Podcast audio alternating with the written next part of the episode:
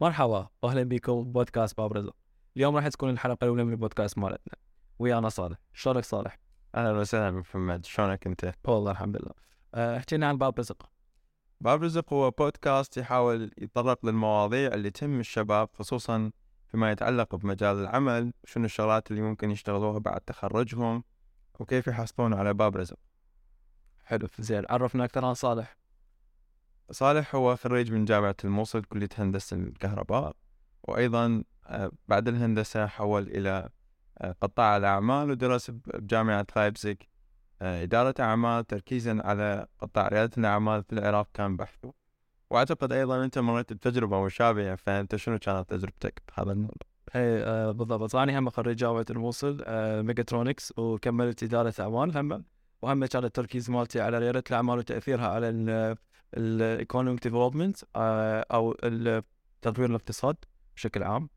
آه فيعني إحنا مشتغلين سويا بهواية أمور يمكن بموصل سبيس اللي جمعتنا إحنا يعني بالبدايه محمد شنو هي الخيارات المتاحة أمام الخريجين اليوم بالعراق واللي بالغ عددهم حوالي 170 ألف شخص كل سنة؟ شو يسوون ذوله؟ يعني هو أكو ثلاث خيارات ماكو ماكو رابع لهم اللي هو أما إنه يقعدون بالبيت ما يشتغلون اي شغل أو يتوجهون للقطاع الحكومي ويدورون تعيينات حكومية. أو إنه يتوجهون للقطاع الخاص ويبنون ال business الخاص بهم أو يشتغلون الشركات.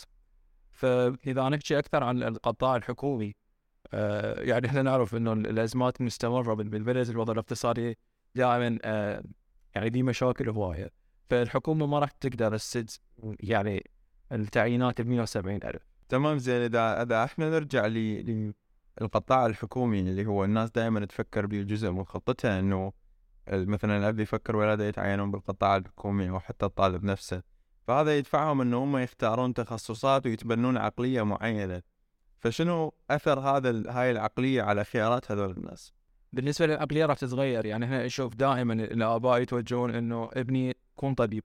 قبل كان كون طبيب مهندس إلى آخره بس حاليا هواية آباء. آه، وأكيد إحنا نعرف هذا الشيء تذكر بشغلنا بمصر سبيس هواية آباء كانوا يجبرون أبنائهم آه، أو يدفعوهم باتجاه انه يروحون يكملون آه، دراسة الطب. أو حتى إحنا شفنا بعض المهندسين أو بعض آه، خريجين غير جامعات أو عفوا غير كليات يتخرجون وراح يصير سجل يروح يقدم على معاهد اللي لها علاقة بالطب. فهذا الموضوع خلى إنه هواية عندنا أشخاص مهتمين فقط بقطاع واحد اللي هو القطاع الصحي والقطاع الطبي وعايفين بقية القطاعات الأخرى. فلهذا إحنا يعني راح نوصل مرحلة إنه ما راح نقدر نعين أصلا آه، هواية أشخاص للقطاع الطبي لأن راح يصير عندنا فاض من الاطباء وال- واطباء الاسنان وغيره. فلهذا إنه يحتاج تتغير هاي العقليه وهذا الشيء بالقطاع الخاص. فأريد أسألك شنو الشغلات اللي المفروض يسووها شباب حتى يتوجهون أكثر للقطاع الخاص؟ بالضبط مثل ما حكيت أنت يعني هو القطاع الحكومي ما بيستدامه. إحنا راح نبقى نعين إلى أن نصل مرحلة إنه ما نقدر نعين أو حتى قيمه الرواتب اللي يستلموها هذول الناس ممكن تقل وبسبب ال- يعني حسابات اقتصاديه أرقام ممكن أي أحد يحسبها. لكن أيضا هاي العقلية الحكومية هي دا تأثر بشكل مباشر على إنه الناس خلينا نسميهم هذول ال ال ال الاذكياء أكثر اللي عندهم قدرة إنه يلتزمون أكثر يدرسون أكثر يطلعون معدلات عالية. دا ينحصرون بكليات ما دا يجون للقطاع الخاص؟ فالقطاع الخاص نوعا ما محروم من جزء من هاي ال ال ال ال ال يعني نقول المهارات الشابة اللي موجودة في تكتلات معينة بكليات معينة.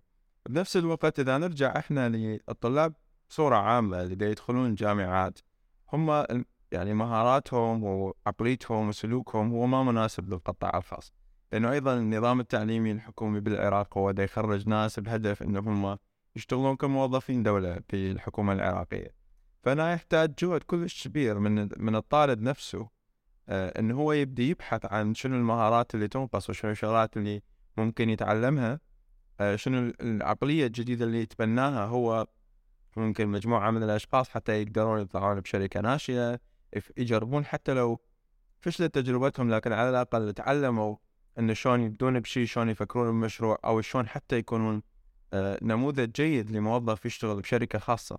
كموظف في القطاع الخاص. أنا أوافق على هذا الحكي. تذكر يمكن إحنا من كنا بكليه الهندسة كنا طلاب آه، المناهج الدراسية ما كانت تتوانى القطاع ال- الخاص ولا كانت تنطي لنا أي شيء آه، يفيدنا آه، بال يعني بشغل بعد التخرج أو إنه نسوي البزنس مالتنا الخاص. فلهذا إنه إحنا كنا هواية نحاول كنا هواية نبحث على هواية أمور على مود إنه يعني نطور من مهاراتنا ونعرف أكثر عن سوق العمل لأن للأسف يعني كل اللي ندرسه بالجامعة أو حتى المدرسة أصلا ما جاي تهيئنا إنه إحنا آه نشتغل بالقطاع الخاص أو إحنا نشتغل على ال business الخاص بينا. آه فلهذا أنا أشوف إنه كطلاب لازم خاصة هسه آه صالح أكيد تعرف إنت ال online platforms موجودة هواية. أه واتصور إنت هواي استفادت من هذا الموضوع. فشنو كانت تجربتك بال online platforms من البداية؟ يعني أنا أحب أصارحك إنه أنا قبل يومين اشتريت course online. ب 1000 دولار. بعدني ما بادي بيه بس يعني وصلت المرحلة إنه تستثمر هيك مبلغ بعملية التعلم الأونلاين. واللي ممكن يعني 1000 دولار ما راح أدفعها لأي مؤسسة محلية على مود course يعني. فهو الموضوع جدا مهم يعني. أنت اليوم تقدر تحصل على المعلومات الحديثة وال- والأمثلة العملية وال والتجارب ال- الموجودة في أي سوق عالمي من خلال أنه أنت عندك وصول أونلاين من خلال البحث من خلال الأكاديميات المختلفة اللي توفر محتوى تعليمي. طبعا هاي كلها هدفها بالأخير إذا تريد تطور فد جزء كلش مهم. إحنا ما نسمع عنه كنا بدراستنا اللي هو المهارات الناعمة. إحنا كل دراستنا انبنت على مهارات تقنية. okay أنا أعرف أسوي calculus و mathematics رياضيات وحسابات وأعرف أربط دائرة إلكترونية. بس ما كنت أعرف إنه مثلا أبيع هاي الدائرة الإلكترونية أو أحولها إلى فد منتج قابل للاستخدام من ناس موجودين بالسوق. فدائما مهاراتنا التقنية تكون بمستوى مقبول خلينا نقول لكن المهارات الناعمة تكون كلش ضعيفة عندنا. يعني بحيث لما نتخرج يعني إحنا في حيرة من عمرنا ما نعرف شو نسوي ولا نعرف نعبر عن اللي إحنا نمر بيه يعني بعد التخرج. فدائما نروح نرجع وين؟ بسبب ضعف موجود بداخلنا. يعني أنا من الناس كان هذا الضعف موجود بي. آه، الط- الطبيعي إنه تروح تلتجئ إلى تقول الحكومة ما توظف تطلع مظاهرة وتسوي كذا. والشي ما طبيعي إنه أنت تروح تدور online courses تتعلم شغلات. تتخشخش خلينا نقول بهاي ال communities المجتمعات اللي اللي يشتغلون اللي يسوون شغلات آه، وفعاليات أخرى يعني مثلا تشوف خريجين ناس مثل الجامعة الأمريكية بالسليمانيه نفس التخصصات الهندسة. هم ما عندهم يعني أنا من من خلال يعني رؤية العين والتجربة أن المهارات التقنية لخريج جامعة الموصل هي كهند كمهندس. لكن مهاراته الناعمة لغته الإنجليزية إمكانيته على التواصل إمكانيته مثلا التقديم على العطاءات تنظيم العمل التواصل مع ناس داخل العمل إدارة الأمور كلش أعلى. فتشوف نسب التوظيف بالنسبة لهم. يعني لما تقارن بجامعة الموصل كلش أعلى من جامعة كل شوي لهذا هواي أشخاص آه، يعني خاصة بال- بال- بمنطقة الشرق الأوسط آه، نشوف إحنا ال- العماله المصرية منتشرة. آه، وحتى يعني بلاد الشام يعني الأردن وفلسطين سوريا أيضا. آه، واحدة من أهم الشغلات اللي عندهم آه، اللي هي المهارات الناعمه اللي هي يعرفون ال- الأمور المالية شلون يديروها أو بيعرفون آه، إنه شلون يعني يتواصلون بصيغة صحيحة، إحنا للأسف موضوع التواصل عندنا ما انبنى عندنا لا بالمدرسة لا بالجامعة.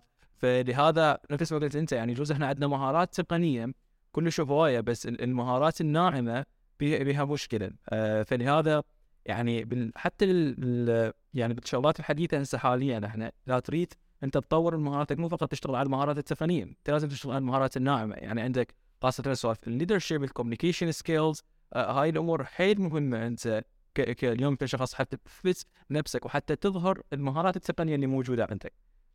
زين بالإضافة للمهارات التقنية والمهارات الناعمة إذا صار عندك شغلة كلش يعني إحنا يمكن لازم نحكي بيها اللي هي موضوع من يعرف إنه أنت عندك هاي المهارة؟ فنجي هنا على العلاقات يعني يمكن أكو ناس هم مبرمجين كلش زينين بس هو قاعد مدفون بمكانه غرفته فإذا ما عنده إنه الناس يعرفون إنه فلان مبرمج زين أو هو عنده إنتاج معين ده يطلع قدام الناس حتى الناس ترجع له ما حيجي شغل حيبقى بعزلته. فالعلاقات هو جزء كلش مهم.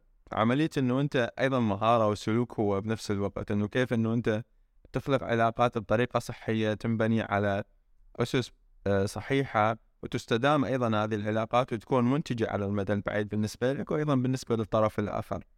فمحمد شنو هي الفعاليات اللي ممكن خريج جديد يسويها حتى يبني علاقات صحية لها علاقة بمساره المهني تساعده بحياته العملية؟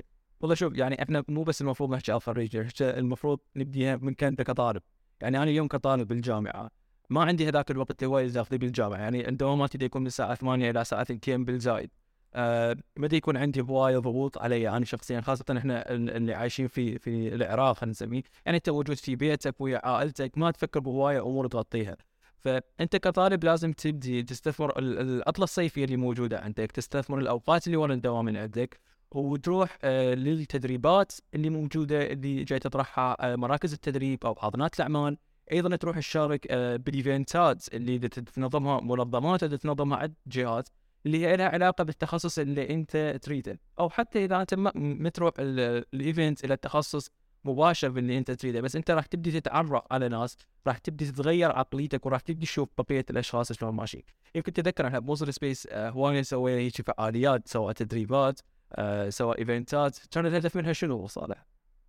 إنه تشوف ناس تتعرف على ناس نعرف إنه اكو ناس زينين. يمكن هذول الناس الزينين بعدين إحنا كمؤسسة نحتاجهم نستعين بيهم نعينهم.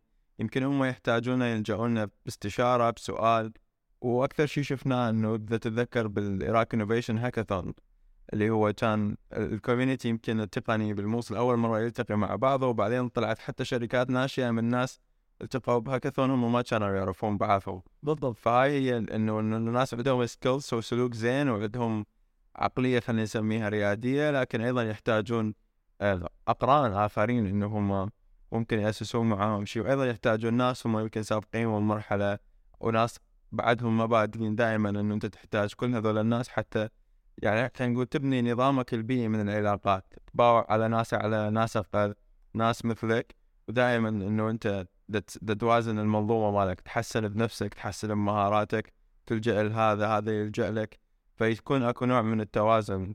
بالموضوع. بنفس الشيء إذا إحنا نحكي عن النظام البيئي خلينا نرجع للنظام البيئي رياده الأعمال بالعراق اللي هو آه، يمكن واحد من المحاور الأساسية ل- لهذا البودكاست.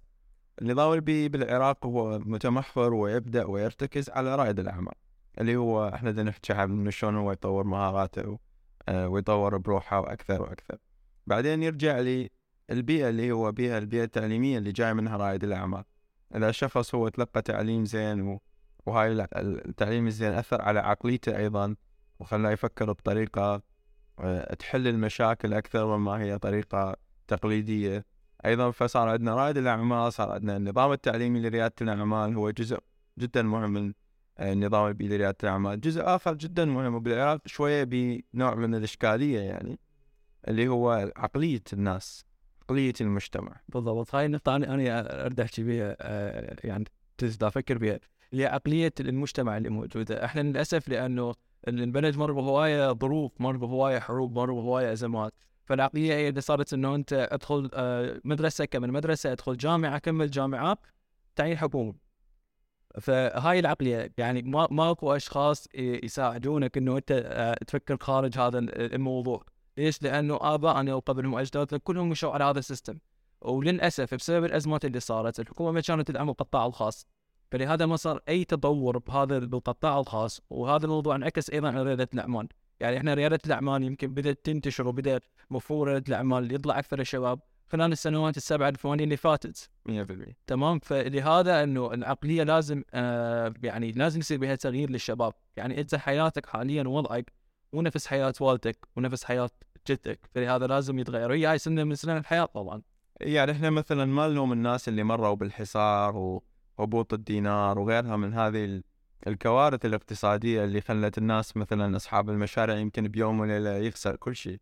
إحنا اليوم بدنا نتكلم عن قطاع كلش كبير. يمكن ممكن إحنا وقاعدين بالعراق نستهدف الشرق الأوسط نستهدف دولتين ثلاثة عربية خلينا نقول همين أو نستهدف كل العالم يعني. الله ويدك إذا يجينا واحد يستهدف كل العالم هذا يعني يعتبر من أكبر قصص النجاح صح. بالعراق. فهو القطاع الرقمي القطاع التكنولوجي. اليوم ال- العولمة والانفتاح الاقتصادي للعراق على دول أخرى آه، دي, دي يحاول يوازن أيضا في عملية استقرار الاقتصاد العراقي أكثر من من قبل. يمكن كان محكوم ب- برأي شخصيات معينة برأي حكومة معينة أكثر مما أنه هو جزء من منظومة اقتصادية. فالموضوع حاليا المفروض إحنا نفكر بعقلية الآن عقلية العصر. منو هي الدول الرائدة؟ منو هي الدول المتقدمة؟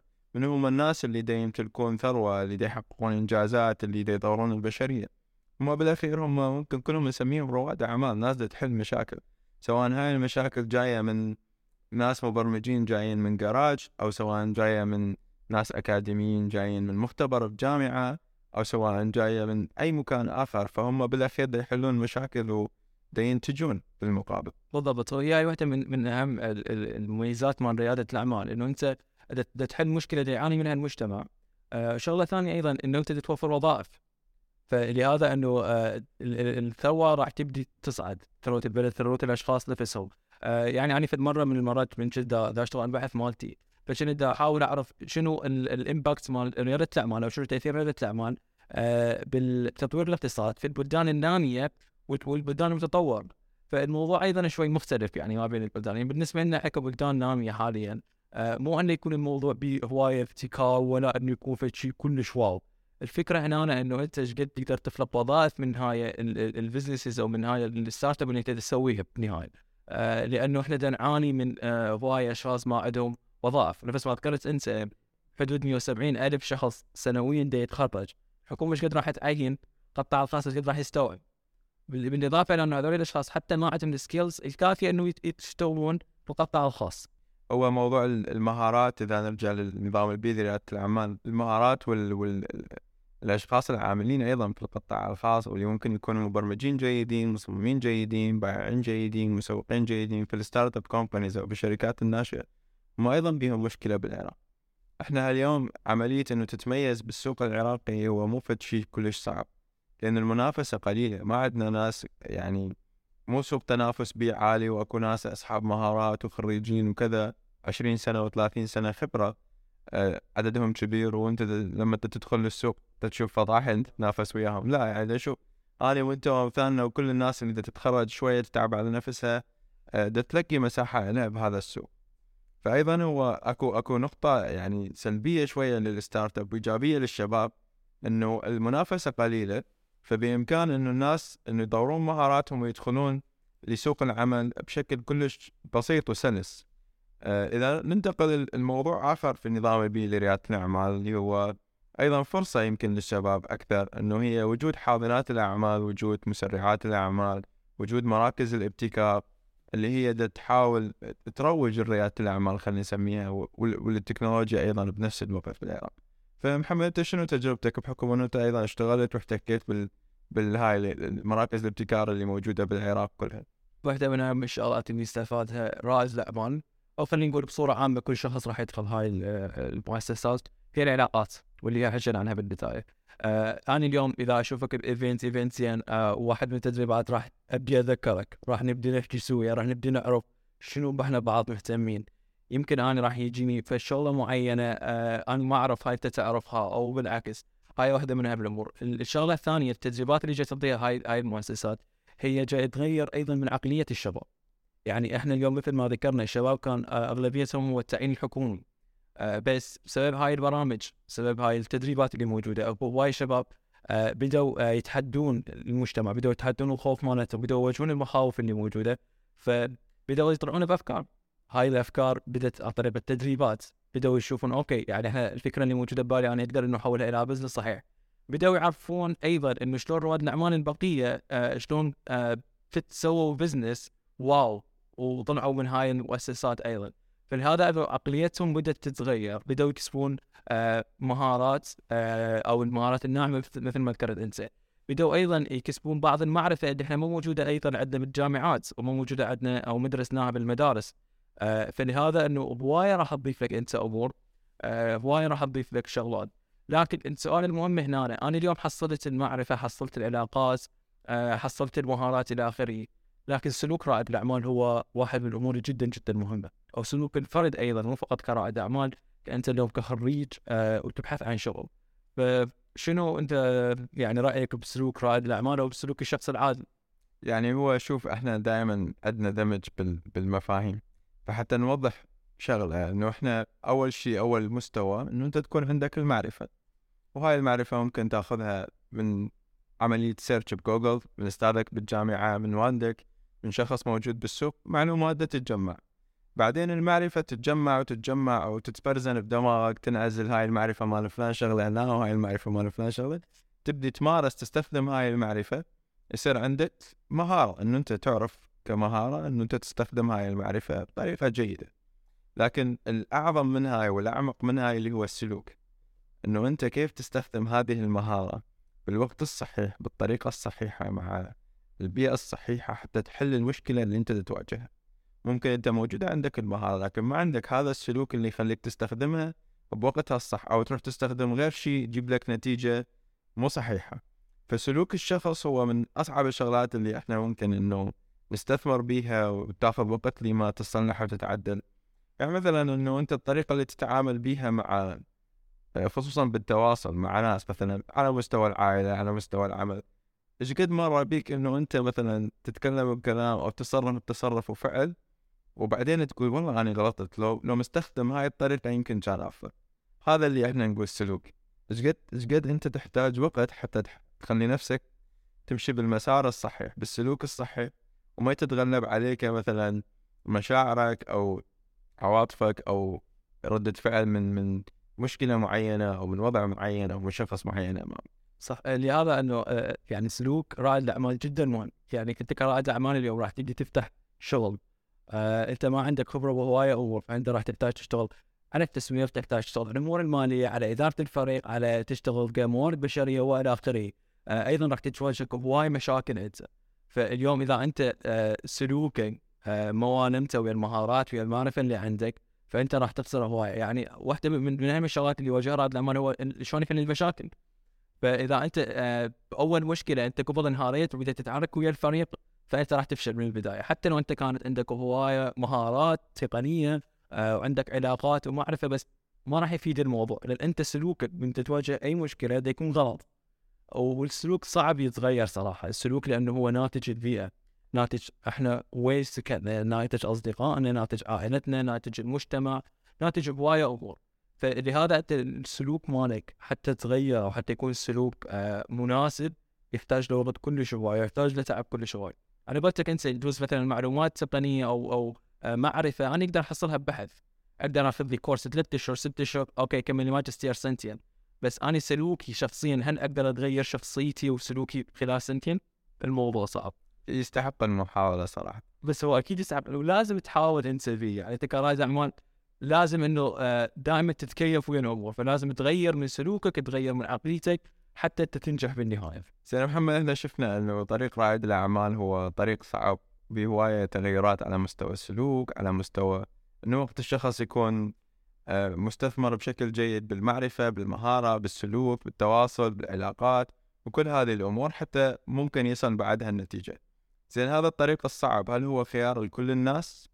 هل لازم كل الناس يصيرون رواد أعمال؟ لو شنو شنو وجهة نظرك؟ آه، هذا الموضوع أيضا مهم آه، لك عليه. آه، شوف مو المفروض الكل يكون رائد أعمال ولا المفروض الكل يكونون آه، بالقطاع الخاصة هم مدراء أو هم عندهم شركات. ليش؟ لأن أنت مثل ما قلت اكو هوايه شغلات أنت راح توفر لازم نصب أهم شيء وقتك وقتك ما راح يكون لك يعني صراحة هواية أشوف حاليا فيديوهات على على وسائل التواصل الاجتماعي تحكي إنه انت تتحرر من العبودية وتتحرر من رئيس عملك بس أوكي بس أنت راح تكون انت مسؤول عن نفسك. وهذا هذا هذا موضوع كلش كلش يعني كبير. إنه أنت لازم يعني تخصص وقت كلش هوايه أو ما تخصص وقت لأنه وقتك كله راح يكون للشغل. آه أنت راح تحتاج تشتغل أكثر ما كنت تشتغل. ماكو شغل ثمان ساعات يوميا أو إنه أنا عندي جمعة وسبت أطلع وإلى آخره. تتذكر يعني إنه هواية تحتاج شغل بهذا الموضوع. آه فلهذا لا هي مو مناسبة للكل. يعني أكو أشخاص آه ما راح ينفعهم هذا الموضوع راح يفشلون. آه، وهم مو مهيئين لا لا يعني جسديا لا نفسيا لا كمهارات إنه يكونون هذا. وهذا شيء أكيد مو غلط. يعني إحنا ما يصير الكل يعني الكل كانوا مدراء بس كان أكو أشخاص راح النهاية راح تنجز الموضوع. 100% يعني هو يعني نختم حلقتنا اليوم بهاي الفقرة بس إنه خلي ببالكم يعني يا شباب إنه أنت إذا تشتغل بقسم ماركتينج فراح تحل المشاكل اللي موجودة بهذا القسم. بس إذا تكون رائد اعمال أو مدير راح تحل مشاكل كلها بس راح تقضي يومك بس تحل مشاكل التعارك بالضبط. فشكرا جزيلا محمد كانت يعني آه خلينا نقول قاعدة عفوية و... ومفيدة جدا للشباب وأيضا بالنسبة لنا كانت مفيدة إنه نسمع من عندك وهاي النقاشات وهاي الأفكار حول رياده الاعمال بالعراق. شكرا لك صالح وأكيد إحنا راح نحكي أكثر بالموضوع. راح ندخل أكثر برياده الاعمال بالحلقات الجاية إن شاء الله. آه، بس هاي الحلقة خليناها كبداية نحكي بها آه، أكثر عن الشباب وشنو اللي راح يواجههم لأنه نعرف هواي اكو مشاكل يواجهها الشباب العراقي. وإحنا هم آه، قبل ان نتخرج ونتخرج نواجهنا هاي هاي هاي المشاكل حكم إنه إحنا موجودين بنفس البلد. فعاشت إيدك وإن شاء الله أكيد إحنا راح نستمر بهذا الموضوع. نشوفكم بالحلقة القادمة. الحلقة القادمة.